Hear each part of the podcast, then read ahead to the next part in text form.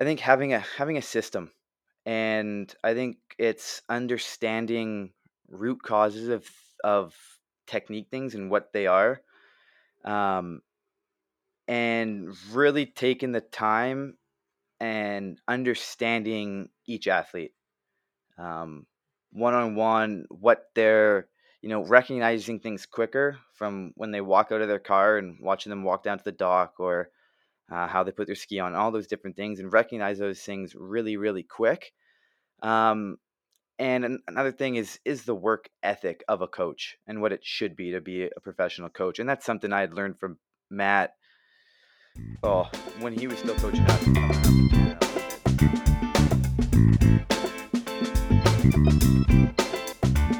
coming up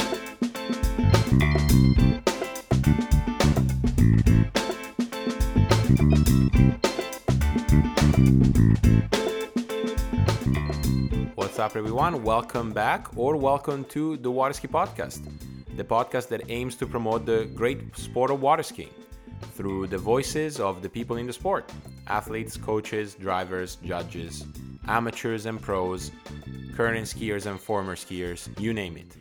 This episode is with Cole Grant. Now, Cole is a Canadian water skier and coach, currently residing in Orlando and coaching at Matt Rini Ski School.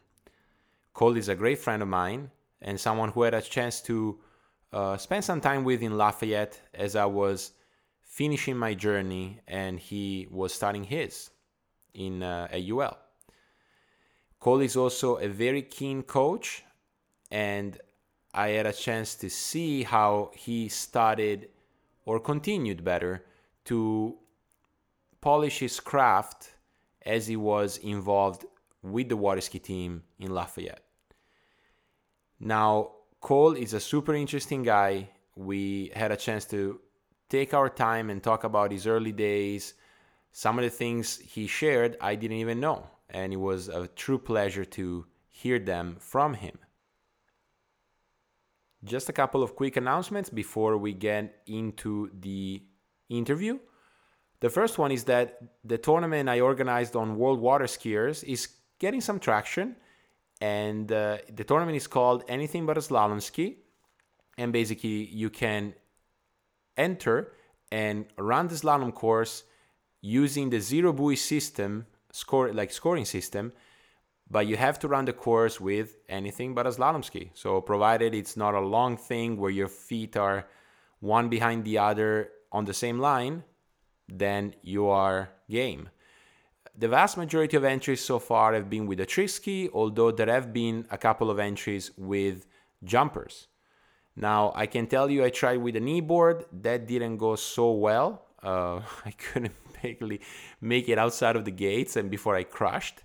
Uh, but be inventive. Um, get on worldwaterskiers.com, create a profile, enter the tournament under the water ski games, and uh, let's see what you got. Currently, the first place is Rob Hazelwood with one buoy at 43 off or 975 at 40 kilometers per hour. And if my memory doesn't fail me, that is 23 miles per hour or 25, something like that. Um, so, yeah, he's currently leading. No entries from the ladies' side, so I hope to see a few of those in the near future. The second announcement is that the Waterski podcast is currently accepting advertisement. So if you have a brand related to water skiing and you want to promote it on the podcast, just shoot me an email at Matteo at thewaterskipodcast.com and I can explain you how that will all work. The only thing that I ask to advertisers is that you have to have a promotion for the Waterski podcast listeners, whether it is free shipping or 10% off, whatever it is that you want to do to help the listeners, then you are a possible advertiser here. So reach out if you're interested in advertising on the podcast. I am stoked to share this episode, episode 47, with the world of water skiing, my interview with Cole Grant. Enjoy. Boom. Cole, welcome to the Water Ski Podcast, buddy. Uh, thank you, Matteo. Thanks for having me. I'm uh, super excited, a little nervous, but uh, pretty honored and happy to be here and chat with you and catch up. Yeah, well, that's first and foremost. And if it helps any, everyone says that they're nervous. And that's why we sort of start a conversation with the usual question. Uh, before we get there, how are things in Florida? Obviously, you're speaking from Orlando area. I'm in Italy. How are things over there? Yeah, you know, it's we'll see. I think the kids are going back to school here soon, and we'll see what happens. Um, as far as ski school, we've been I mean, a little quiet for a normal spring and summer, obviously, and um, just trying to.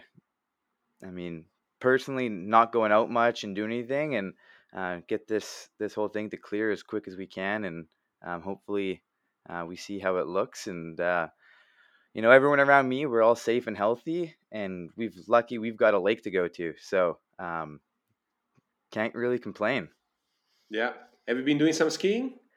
Not as much as I should for uh, for having a lake I go to every day and sitting in a boat, but um, we'll see. It's probably time to get back on my skis on your skis. Ah, so skis. you're giving oh, the... no, no, no.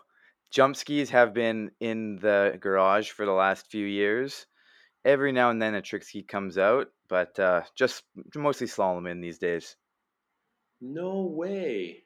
I would see. I would have thought of you as someone who just keeps taking pokes at the ramp no matter what.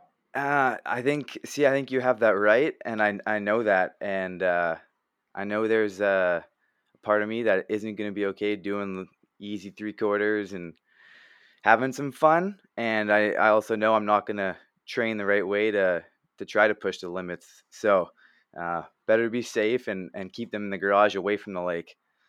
Okay. I got I, I can understand that. I can understand that. Um, well, obviously, I, I asked that question because I know a little bit of your story, uh, but now I want the listeners to get the story. So, how'd you get into water skiing? Um, I think it's it's a classic story. My parents, um, growing up in Canada, they were both in some kind of education when I was when I was young, um, at, whether at a technical college or um, early childhood. And so we had a family cottage, um, and I actually had on my dad's side and my mom's side, and my grandparents were two uh, two doors apart at the cottage. So I spent the summer out at the lake. Um, my parents, my dad loved skiing. They used to drive down to Minneapolis about seven hours and go watch when there was the Coors tour and and watch some of those right. stops. But we just, you know, grew up on the water all summer. School holidays hit, and we were out there as as children, and it just kind of kind of snowballed from there. Wow. Yeah. No. The classic story. Um, but uh, I want to hear your story.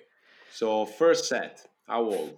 Oh, I uh, I don't remember my first set. Um, I was in and on the water, whether it was my first summer um, being dragged around in a tube, uh, then on you know then on a skimboard, um, and then skiing.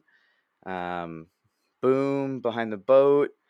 Uh, I I don't recall it. I've got pictures of me being little and uh, tying ropes up in the backyard and walking around with my skis on with my sister and um, man it's all a blur but uh, the pictures i can remember some of it i think i don't know whether that's from seeing pictures and making memories or uh, them truly coming back but yeah i mean i'm a november baby so that first summer i was getting dragged skiing. around behind the boat in a tube at least and uh, yeah that's all i remember Solid. Yeah, a lot of lot of skiers don't remember their first set. Um, what about the first set you remember? You have a clear picture of maybe one of those early sets. Oh, um, yeah, probably maybe not a set, but some of the memories of being being young and waking up really early with my dad to go out in the public lake with a couple of his buddies and sitting in there and um, all taking turns skiing, free skiing down whatever shoreline was calm that day. Um, yeah, that that that feeling and, and being out there early. The sun was coming up, and um, then I'd get get to go back to the cottage and go hang out with my friends for the rest of the day and ski and play and, and do whatever else.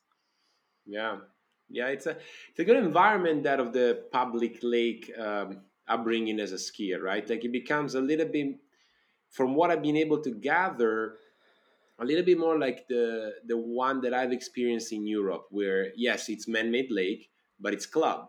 So you take your turns to ski. You have things to do outside of the water. You know, like whether it's you know soccer, beach volleyball, football, swim, you canoe, you name it. You know. Absolutely, so, and that's those are my memories. And we had, you know, we had a club on the lake, and so uh, there was a lot of families and a lot of kids, and we'd all we had a, um, you know, a mile away from everyone's cottage. We'd meet, and we had the the club dock where everyone would meet with a couple families owned boats, and everyone else could use them. And I mean, basically pay for gas and enough money to keep the docks and the course and the jump and everything going. But we'd ride our bikes or take our little tin boats over there when we got old enough, park, play, ski a little bit. We'd run down to the river and the rapids and go play, come back. Parents are gone. We'd just go figure it out for ourselves for the rest of the day. Um, and have fun. But yeah, that uh, that waiting, taking turns, that that community and club aspect to it, absolutely. Did you think it had an effect on how you grew up as a skier? Um, yeah, I, a little bit. I think uh, I don't know don't know any different. I don't know if uh, growing up on a private lake how different that would have been. Um, I think I played a lot of team sports, which they all kind of went together and and created that. Um, I think the seeing all levels of skiing from an early age. Um, you know, I was I was young, but uh, and there was a lot of older kids and hanging out with them, chasing them, getting pushed by them. Um, but seeing them take the younger ones like me under their wing, and we got to hang out with them, and we got to do everything else with them. That uh, that it was really positive. Yeah, no, for sure. No, that's that's certainly one of the things that the club aspect can do, right? Like uh, all levels, um, and and he almost breaches beyond age. I don't, like I know Will and Freddie spoke a lot about what they have in the UK with the levels. So you you know you're 14 and you're competing against a 55 year old just because you're running, you know, 28 or 40 meters, and you know like it, it creates the nice aspect, you know, of uh, healthy competition in a way. I would say.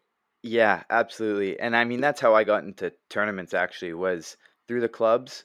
Uh, we had a big recreational tour across the province that all the different clubs would host and uh, my mom was helping organize one at our club one year when I was, I mean, I think I was five, and asked if I could ski in it, and it was it's points for wave and points for this. At, and now if you can run the slalom course, then right, it's a different game. But there was a, a place for everyone to to have a go that day, whether it be on two skis, a slalom ski, trick skis, a wakeboard, whatever it was, to get out and and be part of that that competition idea.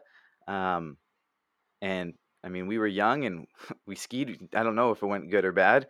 I just remember heading down and going cliff jumping or doing whatever else we would do that day. Yeah, yeah, and probably that's that's the most important part of the memory, right? Absolutely. Um, interesting. So, when was there a moment for you? Because again, you were almost born into it. So, as you said, you can remember your first set. But was there a moment where I don't know how to phrase this properly, but like it, it hits you, or maybe a performance you saw at a tournament, or something that made you, for lack of a better word, like hungry? Um, you know, I got to watch the Pan Am Games in, I guess it would have been 1999, um, right in Winnipeg, right where the site I ended up training at for for years later. Um, I've got some memories of some of the performances there pictures with Wade, um, things like that. Just being, yeah. So I think seeing seeing that, I had out at the cottage, had the old Masters VHSs on tape. That for a rainy day and we couldn't ski, I was watching them. Um, and I think just just that being around it as I got into it more, um, definitely heroes and um, like Wade, getting to meet that uh, Craig and Jaret Llewellyn going to tournaments they were always at. And I think you just you pick people like that that you want to they inspire you. Um, from a young age, I think it was just fun and having really positive people around that uh, that kept me going, wanting to get better, but kept it fun and uh, encouraging. Yeah, yeah. No, it's. Uh, I think I think we all had those those moments. It doesn't even have to be one, but just maybe that period where you where you're exposed to what could be possible, and and it just ignites it. You know. Uh, for me, I said it before. For me, was '99 Worlds and 2001 Worlds, what I got to see Andy and Wade, and then Andy and CP, and, and just see those battles. You're like, wow, like that's that's unattainable, but maybe it's attainable. So let's go. Let's go home. I want to train. You know. Yes, absolutely. And uh, you know, we were lucky to have some really good skiers in history um, out in in my area, and um, so you knew it was possible to come from from Winnipeg or and surrounding area. Uh, families like the Reeds, um, who had gone on and done it, and and the culture just in Canadian water skiing is so rich that it's possible to come from here and, and do this and um, i'm gonna give it a go. I'm gonna whether i'm gonna make it or not i'm gonna try. Yeah yeah no of course of course. And then you couple that with a good environment that you can do that in and and great things can happen. Um, now you had a third if i may say variable in it which you already alluded to.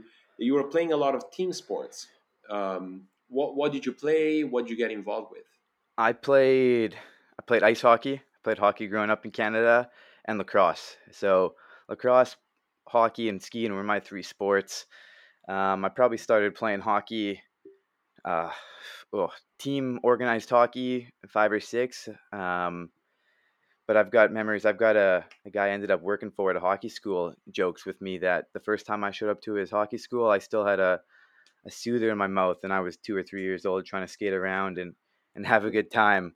Um, and then I probably started playing lacrosse. I was probably eight or nine, um, and got into that through, I mean, through people from skiing actually, through the Dobles. Um, mm-hmm. Remember then? So Brett was a couple years a couple years older than me and played lacrosse, and so I went and tried it. And um, you know, I played hockey and lacrosse both um, through high school, and for another couple years after, I kept playing hockey. I played junior hockey. Um, and so it was always a balance. And there was times in the year like spring where hockey and lacrosse season used to overlap a little bit. Um, but then early spring skiing got in there and there'd be days I'd go from on a Saturday I'd wake up early I'd go ski you have to go to a hockey tournament play a couple games then might have a lacrosse game that evening and then would try and go get another set or two in at night um, so kept me busy kept me busy kept me out of trouble and uh, yeah, those memories of playing playing hockey and lacrosse and the uh, that team atmosphere, um, being part of a team, um, those those last a lifetime. Um, you know, I made some made some choices of when I got older of what uh, kind of had to focus on a little bit more, um, and I don't don't don't regret them. Kind of always wonder what if, what if I chose this or what if I chose that, but um, getting to play hockey and a few years of junior hockey and um, elite lacrosse at a couple levels and and uh, and still got to ski. So I managed to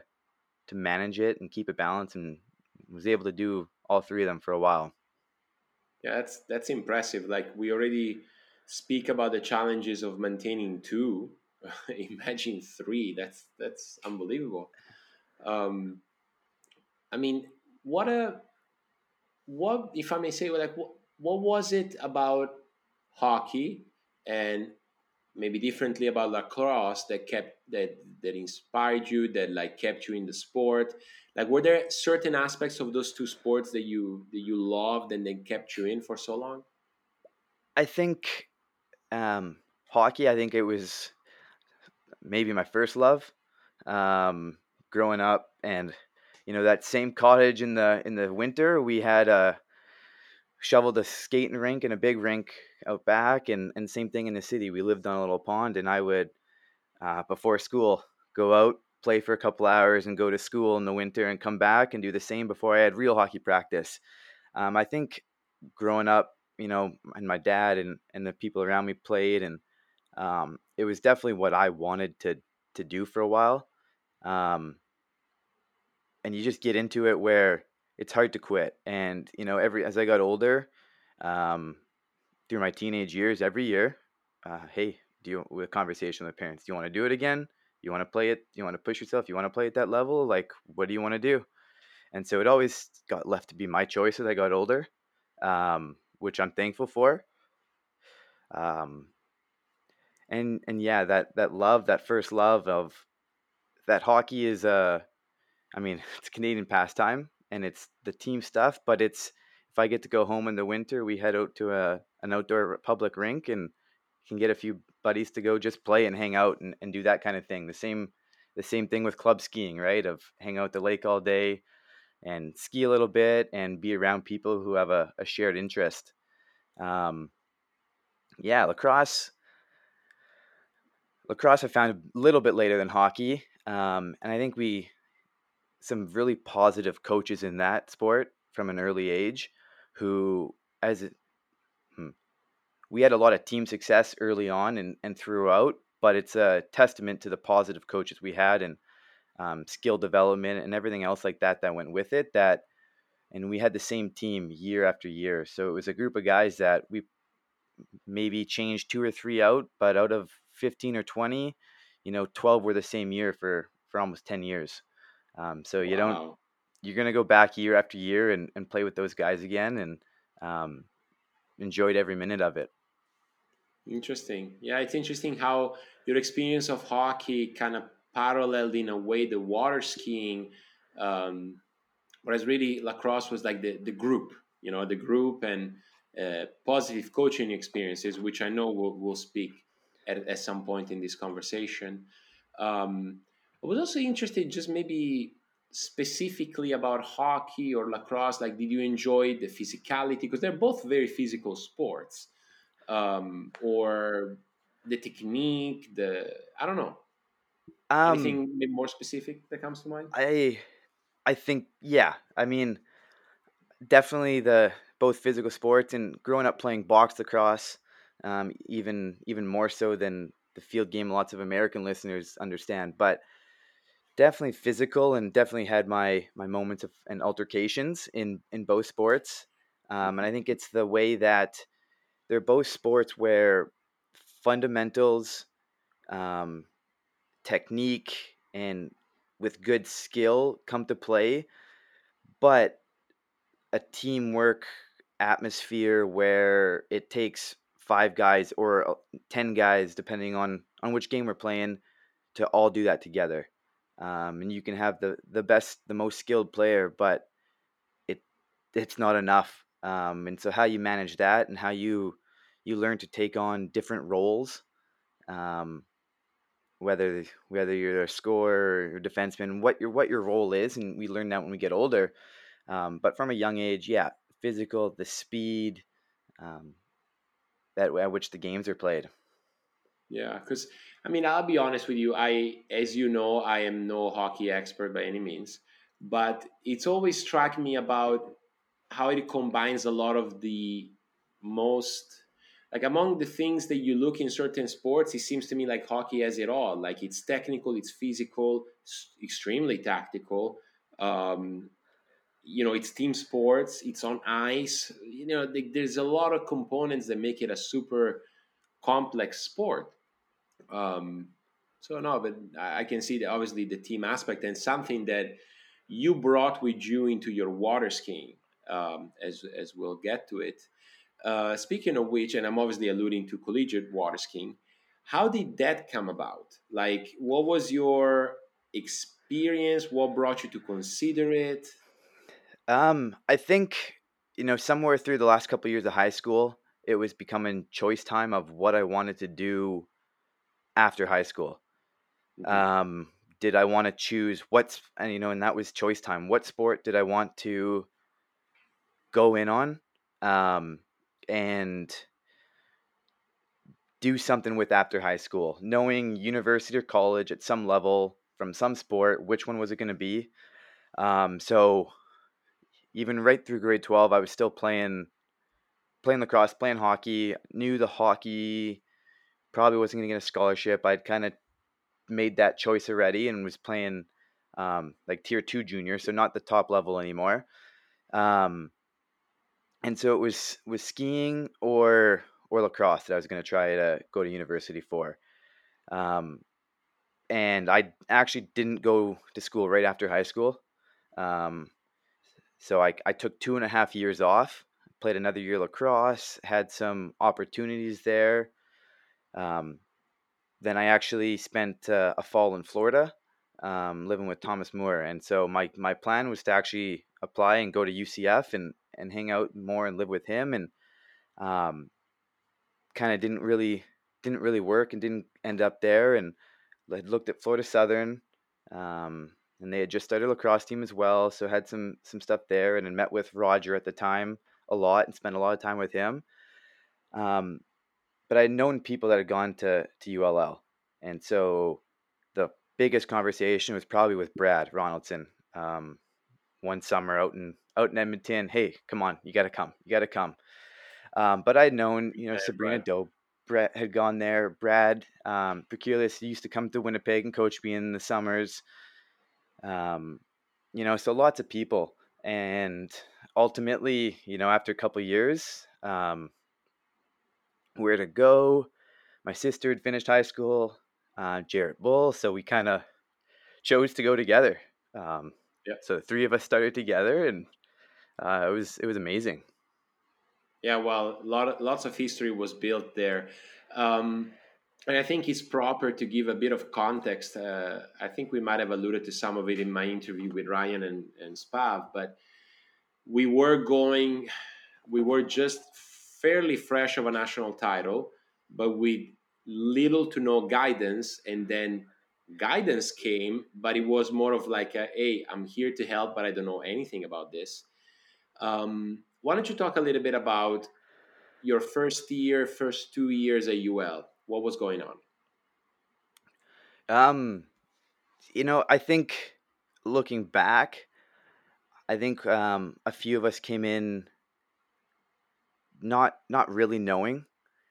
Um, you know, like I visited the school um, on my way home after skiing in Florida for a while. I'd already signed everything I was going, and it made a detour to stop and I had to sign some extra paperwork that was getting lost in faxes or mail. So I just drove, Taryn and I drove to the school, signed it, and, and that was our visit. Like it was a done deal. Um, so was you, it already on the, on the red van? No, that was before the red van.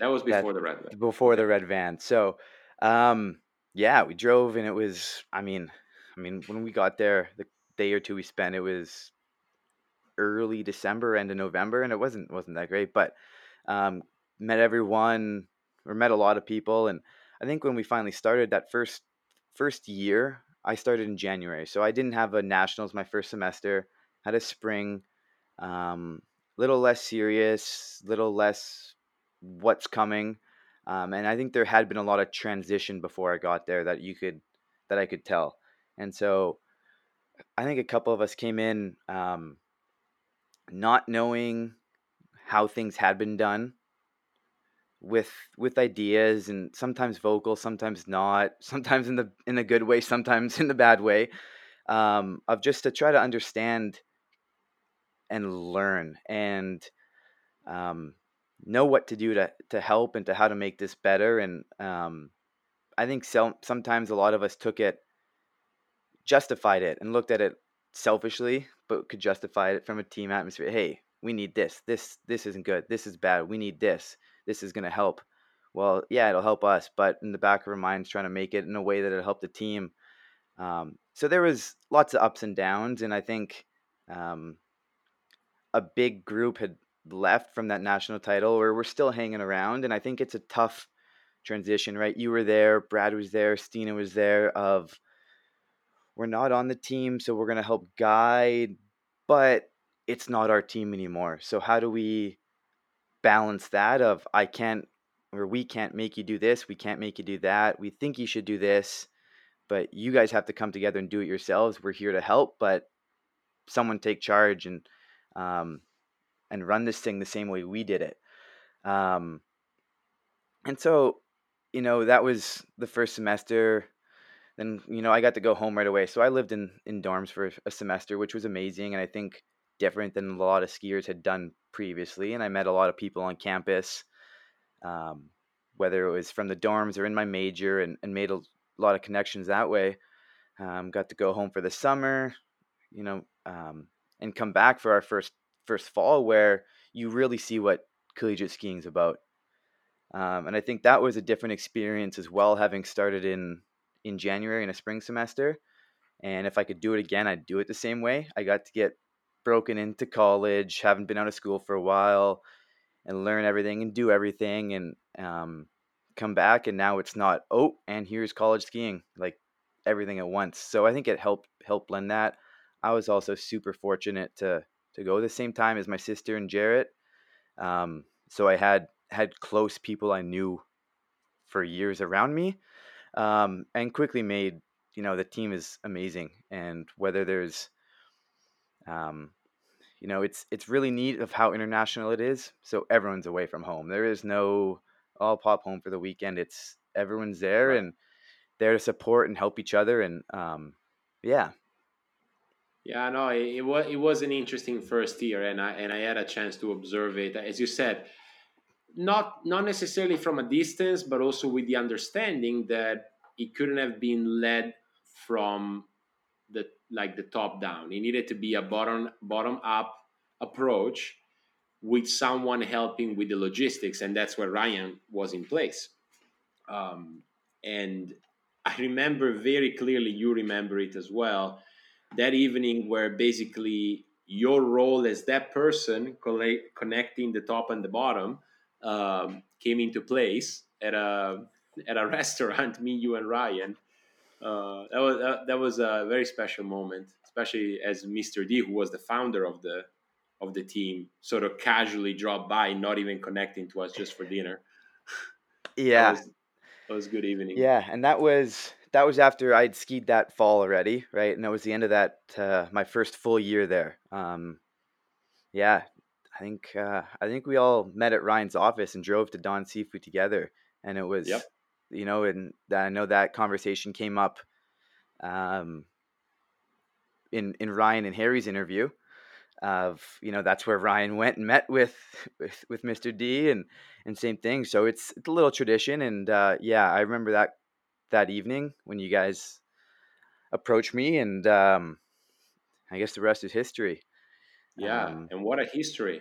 What a history! Because I think your time there, and I'm not just saying it was only you; it's a team effort and whatnot. But like, it just so happened that it coincided with your years at UL that made that team reach a new level, whether it's performance, organization, new boats every year. Like I don't have to tell you that you guys managed to find a deal to have a boat every year, whereas I did my whole career on one boat. You know, so it was it, a lot of things changed during your time there. Obviously, a lot of it thanks to you and Ryan, but also I would say to a team that en- ended up getting together and moving together.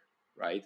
Absolutely. You know that boat. The first year I was there, um, you know, the lift and the boat, and we were having issues with that boat, and so people were mad, like, and, and rightfully so, I guess, looking back. But and when you're in the moment, you definitely want to be be mad. Oh, it's not pulling the way it should. This, that. I came here to do this. Um, and I think it's part of us. You know, you bring in elite athletes, right? There is no no one there who isn't trying to get to the next level and push themselves and are all there for the same reason and that is to get better and at that point, when you've all been skiing at, at ski schools or or clubs where you've got everything set the right way, you're that's what you expect, and that's what you expect of of it. And so, yeah, looking back, were there some heated conversations that probably weren't right that went on? Yes, but I think it also um, allowed us to, as a team, to take those next steps. Um, you know, after that conversation and that dinner at at Don's, um, the first, the next thing I did when before I told you and Ryan yes, I said yeah, I'll say yes as long as the rest of the team's okay with it. Right? Yeah, we went, we met in Ryan's office, and I said, "Hey guys, I've been asked to do this. Here's what you can expect of me," and laid some things out. I'll never ask um, something of you I won't do myself. If I ask you to do some work, I'll do twice as much. Um, that's how I plan to lead. I'm going to walk outside. Take 10, 15 minutes, however long you need. If you guys don't have to tell me who said what, I'll come back in. If you guys agree and are okay with it, I'm in. And if not, no hard feelings. I'm not going anywhere, and I'm just as happy to be a part of the team. Um, which was, I mean, I was sitting outside. I didn't know what was going to get said. Um, but I think those hard conversations and the the fights made way for us to have real conversations and stop looking at problems and start looking for solutions. Yeah, yeah, which is a which is a tough thing to do if you are involved, as you said, right? Like one thing is if you're detached or in some way, right? Like uh, you are observing and you assess the issue from far or from top, and you go, okay, yes, there needs to be a new ramp or whatever. But one thing is you're trying to do that and you're in it, right? So it becomes really hard to discern what's necessary from what's you know sufficient and what's needed and i think i think that that transition period is what allowed you guys to bring really the the Ragin Cajun team to to the next level um, now more personally to you you are now in a team environment of a sport that despite you you grew up in in a club atmosphere it is an individual sport. What did was was it an easy transition? Was it a fun transition? How was it for you?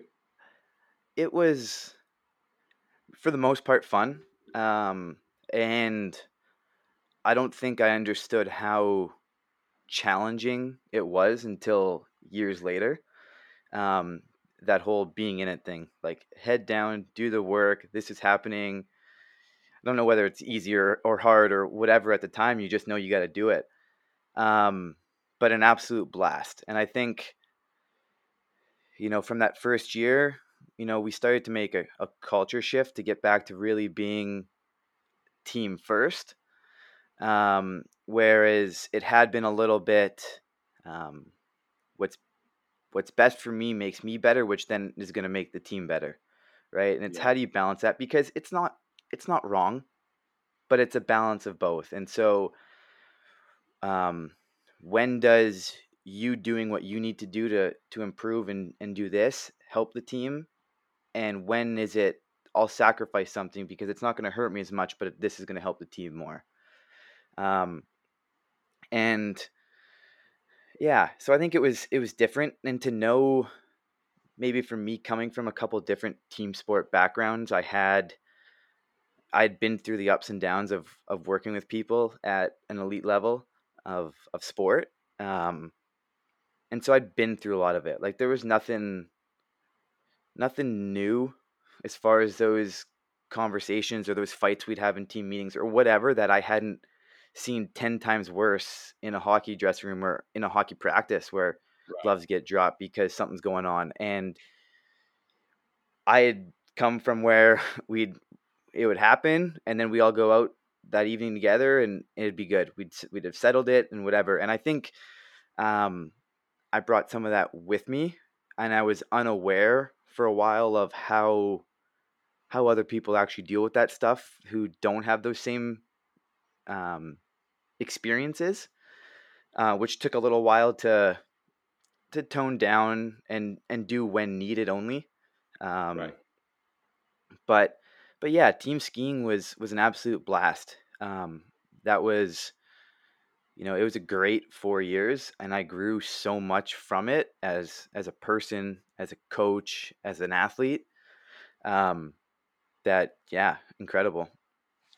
Give me, give me, you know, a handful of uh, moments, memories from your from your collegiate skiing days. Could, I'm assuming they're going to involve nationals, but not necessarily. Just some moments that that stuck with you? Maybe since you laid out a few categories, uh, maybe as a as a coach, maybe as a skier, maybe as a person. Um, I think going f- through those, um, hmm, huh, that's tough because I think they all kind of came together. Mm-hmm. Um, mm-hmm. but start the nationals the year, I mean, 2015, the year we won. Um, and you know, I went out.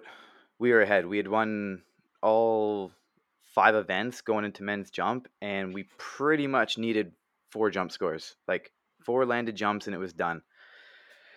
Um, and that you know, I went out fourth, and that jump set, I know we were jumping fifty one, but I felt like the boat was going up and down the lake at about hundred kilometers an hour. Like that jump set was over before I knew it. Like three jumps done. All right, it's it's done. Um, and that that team win. And I remember um, skiing in, and the first person I actually saw was Scott Greenwood give me a big hug. Um, but then having you know the team, everyone there. Chris went out, won men's jump, and then the, we won team as uh, men's jump event, which is, I mean, it was it was amazing. Um, but that nationals, I don't even know if it's the win that's special. Like, it's okay. We had Benny and Dane jump and trick, and I got pictures of Benny on site at six thirty in the morning, going through his trick run before he's got to go and do it. And the amount of Oh, effort those guys those put. in. I'll I'll have to find them because it's it's things like that that you go. It was a huge culture shift from that first year of Benny would go out to Lake or Dane would and they wouldn't slalom that day and they go jump or trick instead because needed more practice and help on it and it was going to be more for the team. Um, and having Marianne Tyler there was was super special. Um, that's one. I think another one would be the year before at Bennett's. I saw the team really start to change and come together. Um, I think holding Fleur de Ski back at Airport Lake for the first time is what really, really was the first moment that everyone saw what we were doing and that it was working and that together we'd accomplished so much already just by hosting a tournament back on our lake and not having it hosted somewhere else. Um, I mean, those are those are three. Um, you know, then there's a lot of a lot of fun ones. Um, you know, the boys, depending on where nationals were, we'd all get hats from whatever region we'll say we were, Right. um, and, and stuff like that, and and all that stuff. And I think, um, but yeah, hosting a tournament again.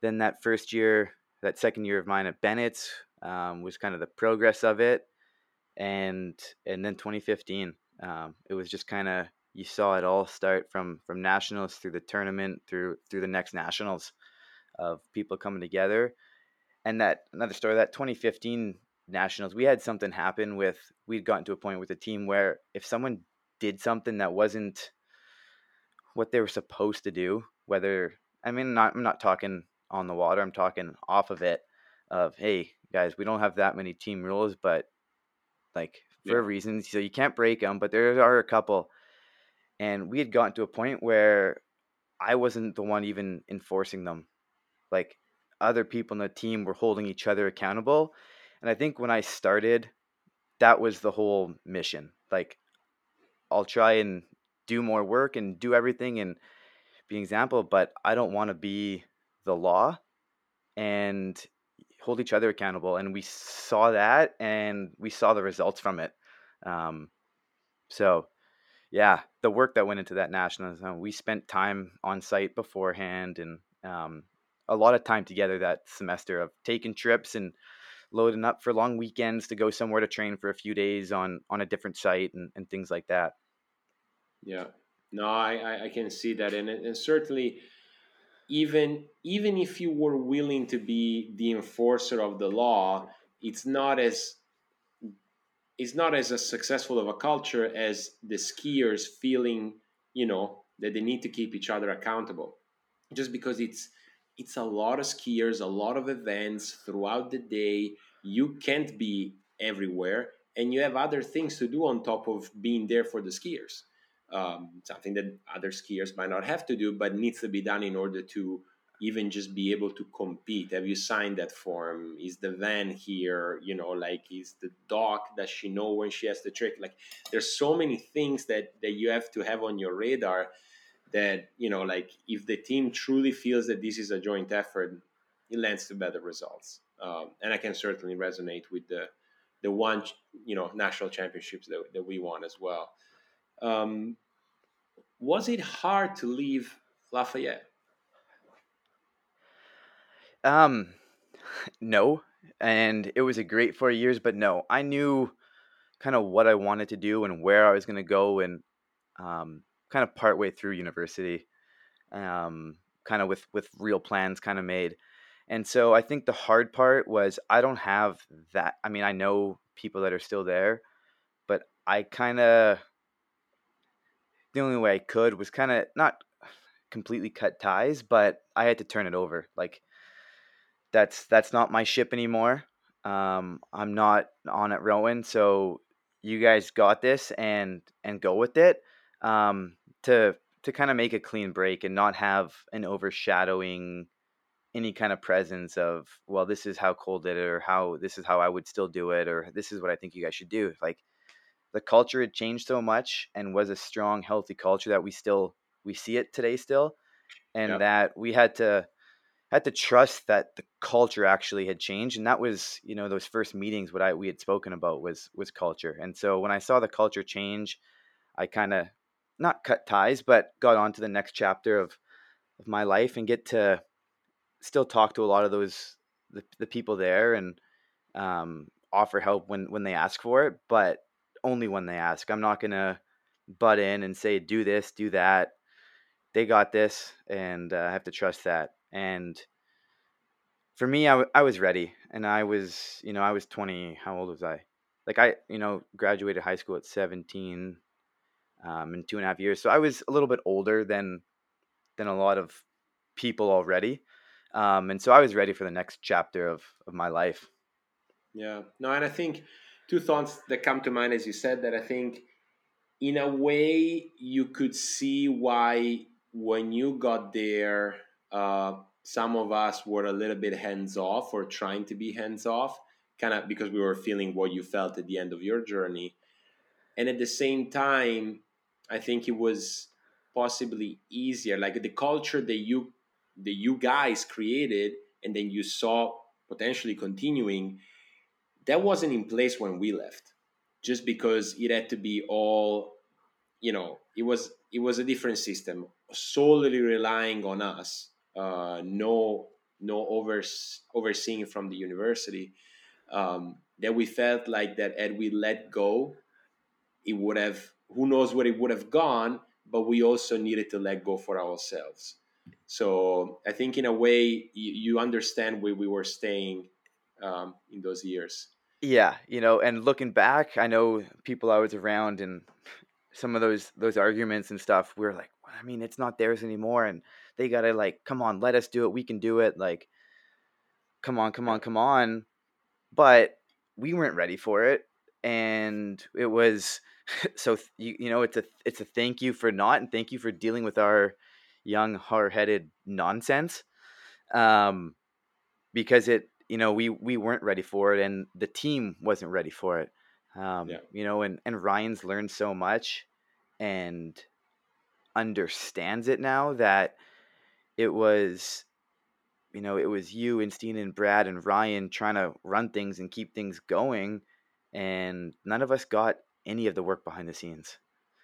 Yeah. And that kind of got brought forward and and opened up and divided them around people, um, where we got to actually see it and own it. But there was systems in place that it'll work and it it'll be okay. And um, and Ryan's kept those going. And from his knowledge of what skiing is and what we need and and things like that. And there was still times how to obtain through, it because it, it, took a bit of time for him to also understand how to obtain things. It, exactly right. And now, when you know, when I left, it was uh, hey Ryan, we need this, this, and this.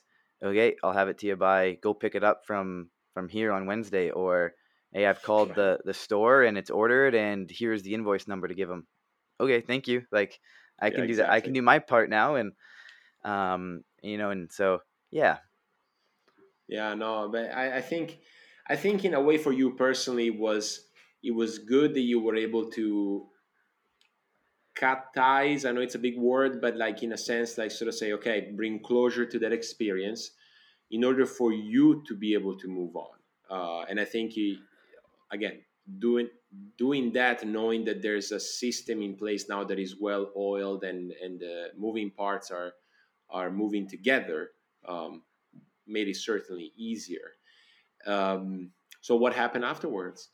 Um, so you know, I actually the day I wrote my last final, uh, the next morning I jumped in my or packed up, got in my car, and I drove to Orlando, Clermont, uh, Florida, um, and drove back a week later for graduation, and um, back to Florida, and, and here since um, at uh, at Matt Rini's ski school. I've been um, working um, for him and with him for I guess it's been we're coming up on four years since I graduated. Yeah, coming up on four years. Um, and and happy as could be. Another degree, roughly four years. Yeah, yeah. I see. I could have another one by now, but uh, that might be my biggest accomplishment. Surprise to people is it was a four-year degree for me. now, well, I mean, like that experience there possibly could could have earned you another degree just by what you've learned in the last four years. I mean, Matt is a super experienced coach, and just the the turnaround of athletes of all of all levels must have made you a better coach of water skiing. Um, so what um, and that's what I really want to talk to you about as well, like coaching, right? I know you take. Uh, you know, coaching can mean different things, but um, specifically in terms of helping a skier become better on the water while you're in the boat talking to them, um, what are some of the things that you've been let's just say yeah let's just say improve at because i know that at ul you a lot of skiers trusted you to be in the boat and helping them out um, what have you improved on since or maybe some of the things you keyed on to in the last four years um, well, it's funny you say the last four years. The first couple years, and, and still, like any chance I can be in the boat with Matt, I do. And that's how I looked at the first two years of however much busy I was in work and, and whatever I was managing, that I was getting a degree in water skiing. Like I was yeah. going to learn so much. Um, and I was getting my master's basically. And, um, you know, I think it's the things I've grown on are, are, um, hmm, I think having a, having a system and I think it's understanding root causes of, of technique things and what they are.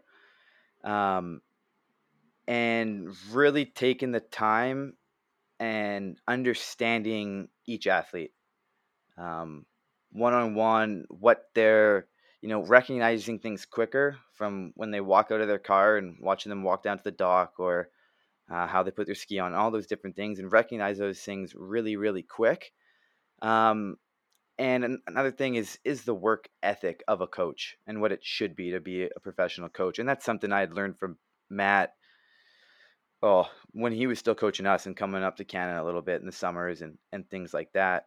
Um, and fourth is probably communication, how to how to speak clearly, um, which is still, you know, I'm actually not a great communicator through text, email, even phone calls, and it's it's tough for me, um, but have worked at it. But yeah, I think it's understanding each athlete and and not what not what they say they are, what they want, but knowing why they're there what do they really want to accomplish and how can i help them them do that? Um, and kind of coaching off off principle more than than theory or or anything else like that. What do you mean? That's an interesting coaching by principle as opposed to theory. So develop on that. on i guess on a technique standpoint right like we like to talk people like to talk about theory the theory of this the theory of that but um, maybe maybe law is a better word or principle of what if this happens what is the result? And we we know a lot of those things. And so instead of hey in theory if you do this then this might happen and we can we can move this way and that way. But what are the the handful of maybe basic water ski f- fundamentals or principles or laws that if you do this this will happen. If you mm-hmm. don't do this this will happen um, and not getting so lost. And and it's a balance, I think, of you know the idea of kind of question everything and always be open and, and evolving and always learning, but having sound principles that everything we do is based on that Mhm. this is there you can't question this if you do this this will this is the result and you can look off look on any top ski or any of this that this is something that is there Yeah, it seems. Ah, wow. It, it, it sounds a lot like what Jay told me last year in, in his interview on coaching uh, that you have to, like, a theory is constantly evolving and you have to have one in order to be able to coach, uh, but knowing that eventually it needs to be adapted. You know, like you have a tall, skinny skier who's twitchy and a, a shorter skier who's strong, but not as reflexes. Like and how do you maintain those fundamentals with these two completely different athletes in front of you? I think that becomes part of the the craftsmanship of coaching right? Exactly right? And whether it's it's tall and short or or whatever it is or athletic awareness or ability and and different things of balance and all those kinds of things and every person is different and everyone's going to ski slightly different and how do we you know not take take them and shove them in a box and this is the Mhm. only way to do things but okay there's three or five things that we know you have to accomplish and how do we work within those principles or those laws or those those facts and fit everything else and adapt for you to still accomplish those things. Yeah. Yeah that's uh, the for you bit is you know um, is the key in my opinion. Yeah. Yeah okay. Sorry i thought i lost you. Um, yeah and what are this is a tough question but i i, I want to throw it at you because i think you can take it. Uh, what are some of the things that you think you're doing very well as a coach um i think you know and so i get a lot of different athletes and situations right? We've got people come ski for for a day and take two sets and and leave. And then you know i've got athletes that i see whether i see them every day or i talk to them every couple days and, and have an ongoing thing. Um i th- honestly i don't know if it sounds corny or what but with all those athletes that i work with regularly i think they all know how much i care mm-hmm. um, and that I'm there to help. Um, I will tell them what what they need to hear. Sometimes not what they want to. Um, but know that I'm in it with them. I'm not. They're not alone. I can't do it for them. Um, but they don't have to do it by themselves. Um, and so I think, you know, posted something the other day is if knowing who, I don't know if who's the right word, but knowing who I am and what they're going to get every single day, whether they ski good, bad, they're on, they're off, they've got high energy or low energy, it's tournament day or we're months away from a tournament.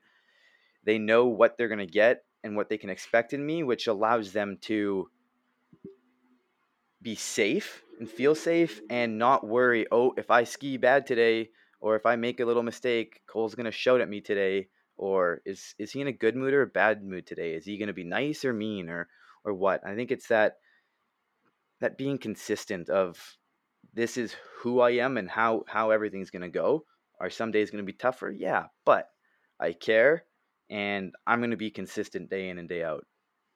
Yeah, yeah, and I think it's a it's a great. I mean, obviously, the importance of the coach athlete relationship can be overstressed, right? I mean, that's it's just like such a crucial component of all those things that together bring good performance. Um, but certainly in skiing, which is a sport with a lot of variables, a lot of variables, like sometimes even the the well experienced, such as the two of us, find out new variables or start really stressing onto some that we weren't even considering before.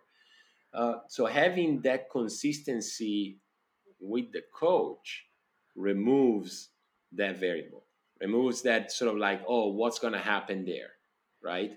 Um, it allows to to simplify just even a little bit uh, a complex sport like water skiing. Yeah, absolutely. absolutely. Yeah. So, okay. So we said, well, what you think you work well, and I'm going to ask you the opposite now. What are the things you you feel like you're you're still needing to improve? And obviously, you can say everything, but like the one that you're working on in your coaching. Um, I think who to give you a couple. I th- um I think making, you know, that same thing, I think what I do well is a consistency, but I think having continue working on that consistency and knowing, okay, um, am I always present? They know what they're going to get me, but am I present every little thing? And something I've been thinking on and working on is is listening. Like, do I really listen? I think one of the biggest things in a good coach, and I was reading a book, is you know attributes is good listener and yep. I can hear you and not just hear you and respond, but here's what you said. Okay, is this what you meant, or is this over here what you actually meant by saying it? And what feedback do you need need from it? Um, and I think I've I've let go of um, needing not power, like power is the wrong word, but always knowing that it is not it's not a boss and employee relationship. Like that is not what it is or can be at all. And there's going to be people who, you know, I'm still young and I'm not that well established who maybe question what I say or don't want to ski with me or or do different things and that used to bother me a little bit and I've been able to let that go, which I think is has made me better with all the people who do ski with me. Mhm. Mhm. Yeah, I can see that. I can see that. And I think the challenge, which oftentimes some other stakeholders might struggle to grasp, is that coaching is, in a way, a performance as well. Like, say, for you to be able to stay consistent, if you deem that as, as an important thing uh, with your athletes, you have to be able to do it. It's a skill. I mean, you have a life, you have relationships, you show up to the to the lake one day and you get in the boat and you may have thoughts of like what i don't want to be here today but you if you want to be consistent you have to find a way to do it anyway. Uh, in as much as the skier who doesn't feel particularly on top of their game on that day still has to run 39 or jump whatever to make it to the next step. Um, no I, I think it's i think the the difficulty of coaching properly is oftentimes like over overlooked um not by coaches huh? by by others but yeah you know? and i think you know and, and you said that and it is absolutely a skill to be consistent and whether we're at a, at the worlds and we're on, on a starting dock or depending what it is and to look so calm or be in the boat pinning and I'm like, oh, you look calm in the boat. Oh, good. That's what I'm trying to work on and that's what I'm trying to right. show. But there's all those things going through, but you can't show them and you've got to be be steady. And, you know, I had I mean, a few weeks ago I had a couple people, couple, I mean, they're 20, however, athletes skiing with me. And one told me I was an optimist, and the one told me I was I was too real and almost and a realist. And it's just perspective of where they're coming from of no, this is how I am, but you're just over on this side more and you're over on this side more. I'm right down the middle. You just look at me from a different perspective and that that and that's how I took that of like, yep, I'm consistent right down there and work on being calm and um, steady, I think is is my word yeah, for it. Steady is a beautiful word in this regard. Yeah, steady is uh, is appropriate. Yeah.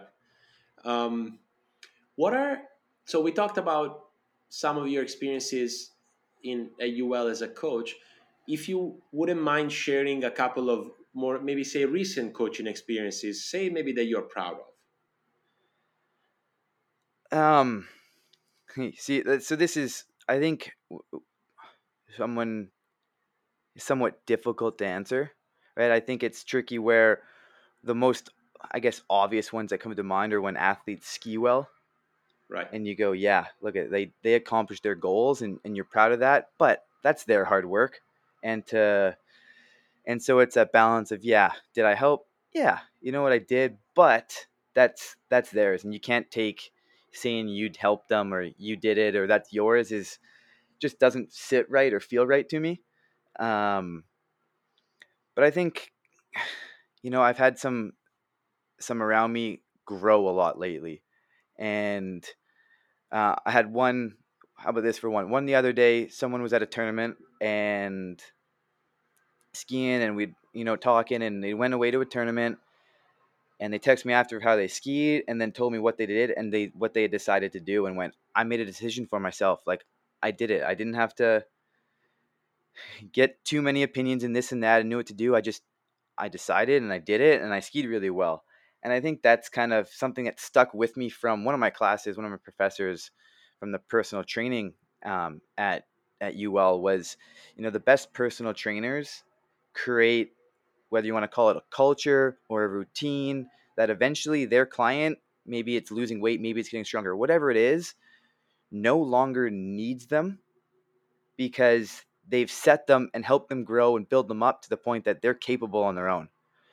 And that's mm-hmm. something I, I kind of stick with me. Not that athletes are going to leave or, or anything, but that when they go away to a tournament by themselves, are they going to be okay? And I need that answer to be yes if I can't be there or if someone's not there with them. Um, so hearing that was was one. Um, That's yeah. a huge one. That's a huge one. You know, like, um, I mean, in, in my profession is the same. You know, like in, in the helping relations, like say whether it's clinical psychology, sports psychology, whatever branch, you do want to create um, independence in the client to where they're autonomous after they've done the work with you. And I think in coaching is slightly different. As you said, like they don't have to leave, but they are also an independent agent. And it seems to me that your your approach, especially as you said, as of recent, to really actively listen to your athlete, where you're giving them reps to reason on their own scheme, right? Um, and in, in by giving them reps, you are by you're you're making them more independent in how they think about their skiing, and of course making decisions uh, rather than as soon as they're not even sank in the water and you're already standing up telling them uh, the teachings, right? Like it's the classic, what do you think? And then wait and wait and wait and wait and listen and listen and listen. And then, of course, you, you're going to give the coaching. Um, but I think a lot of it, and I would, I would also argue the better the athlete or the more the experienced the athlete, the more the what do you think is crucial right like you you have to part of good coaching is just listening to what they're bringing up yeah absolutely you know and it's you know we like to use it being coached or taught or all these different words for it and a word that i had pop up recently was facilitator right helping yep. them facilitate their own learning their own improvement um, and and that's exactly it what do you think okay this happened. Okay, what have we taught you? What do you know that if this happens, this was probably why it happened? Okay, so, and then they ask the question, okay, where did I do that? Oh, yeah, you're right. I think I did. I felt a little bit of this. Yeah, I agree. All right, so let's fix that. Let's focus on that area because that's going to solve what you felt is the problem. We've backtracked and and have the real solution, the real root cause, and um, having them be able to work through a little bit of their own because they actually understand um, what and why they're trying to do something, not just the outcome that they're getting, and um, to start to be able to coach themselves if they're on their own a little bit and to to make those those fixes or they run a pass and you know it's it's in a tournament and you're standing in the dock with them they run their first pass and it's it's not great okay? Do they have the right the right self talk and can they refocus on oh this was a little off okay I'll do a better job of this. Can they do that between passes and and know what and why not go uh oh this is going to be a bad set because this felt a little off I don't know what to do like that's right. not that's not going to be productive and, and helpful in the long run um and and yeah that that knowing when and how to give feedback and and, and what's required and sometimes less is more sometimes they need to have a little a little break or, or a longer talk. Um, and sometimes it's being confident with with newer athletes or newer skiers that to not allow them to skip steps of Yeah. they want to whether they're brand new open book here i'm coming to you. Let's start writing this book.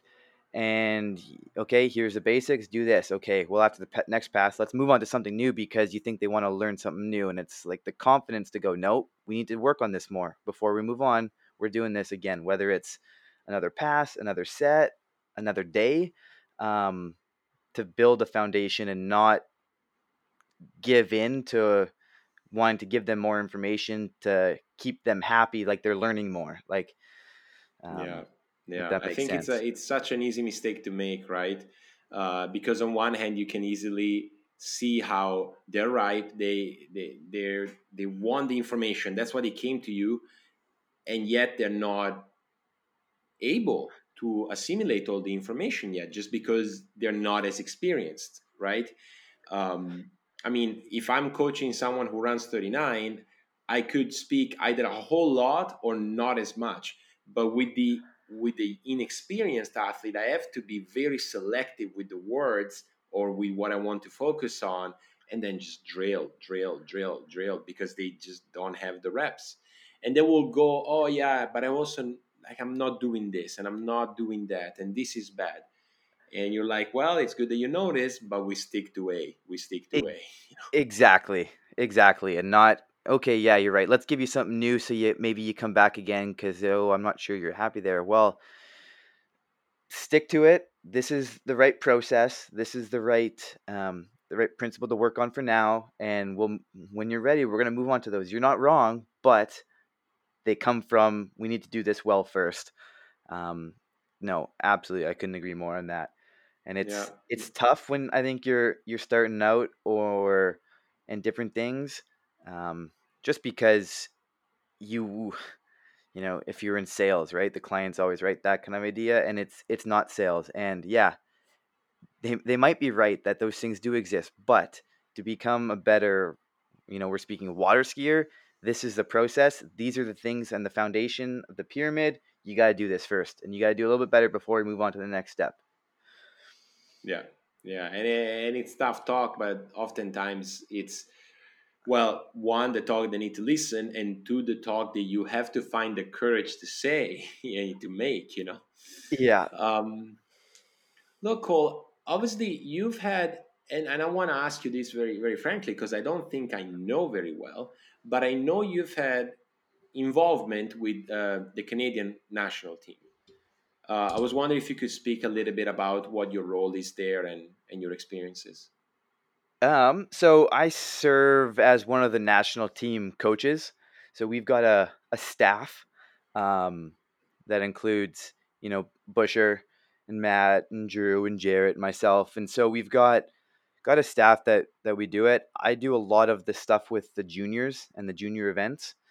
Um, sometimes Busher and I, a couple lately, it's just been me going into some of the smaller ones. Um, and so, you know, I look as my role when we're at big major events, you know, like a Worlds, my job is one, make sure the athletes have everything they need, and two, to make Busher's job easier. Um, hmm and and to work together. And so we don't have, you know, we've got the Worlds in Malaysia. We had a huge team, seven, 17 skiers. I might be wrong.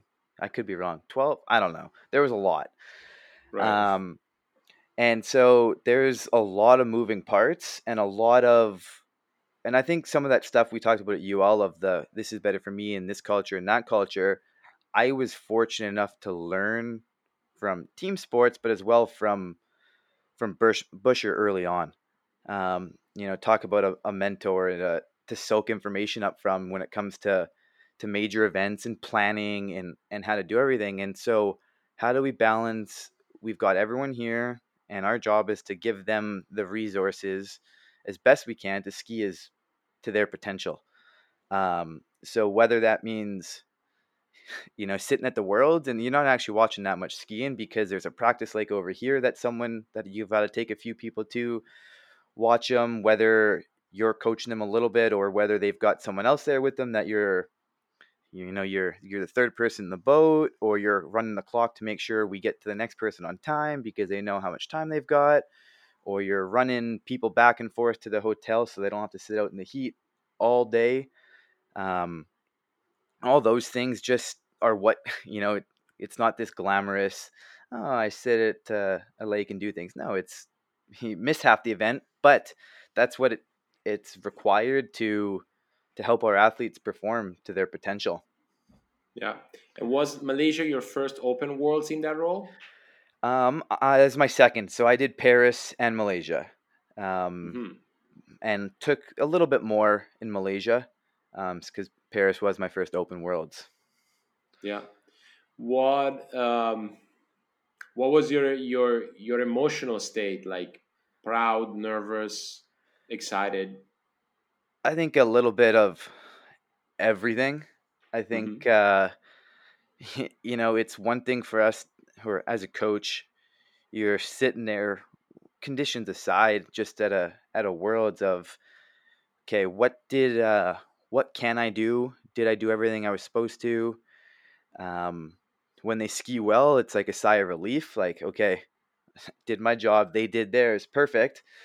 Uh, if someone doesn't ski well, okay, did I did I do something? Did I oh, what should I have done? Should I have said something? Should I not have said something? All these different things, especially when it's a big team that you're not as familiar with everyone. Yeah. Um what what do they need? They all have different individual needs um, and how to meet them all being so different. Right. Right. Was that something that you obviously talk to Bouchard as a big mentor. What maybe any nuggets that you want to share? Something that Bush Bouchard told you that like kind of opened your eyes, maybe early on. Oh, um, I think oh, one. I always back in to my driveway into parking spots from from him. He backs in everywhere from being a firefighter, and you know we always he says you know don't don't run walk towards a fire don't run we know there's a problem but running there and panicking isn't going to do is only going to make things worse um, and i think just the way he carries himself and i think you know i met the first time i kind of remember meeting busher i must have been eight as a young kid and i think it's those feelings of i had no idea who he was um, you know, my parents told me after, oh, that's that's Steve Bush. He's a national team coach. Like, you know, I'm a shy kid. I don't don't say much, but how he carries himself, speaks to everyone, whether it's officials, other team captains. Like I don't know if you can find someone who's got a bad word to say about him or who wouldn't help him because of everything he's gone above and beyond to help them with at some point. Yeah. And not taking those things for granted and, and doing those things. Um and just how calm his demeanor is. Like he and that's something I try to emulate and work really, really hard on to try to emulate as best as I can. And I'm nowhere near close, but um, that takes yeah. experience, right?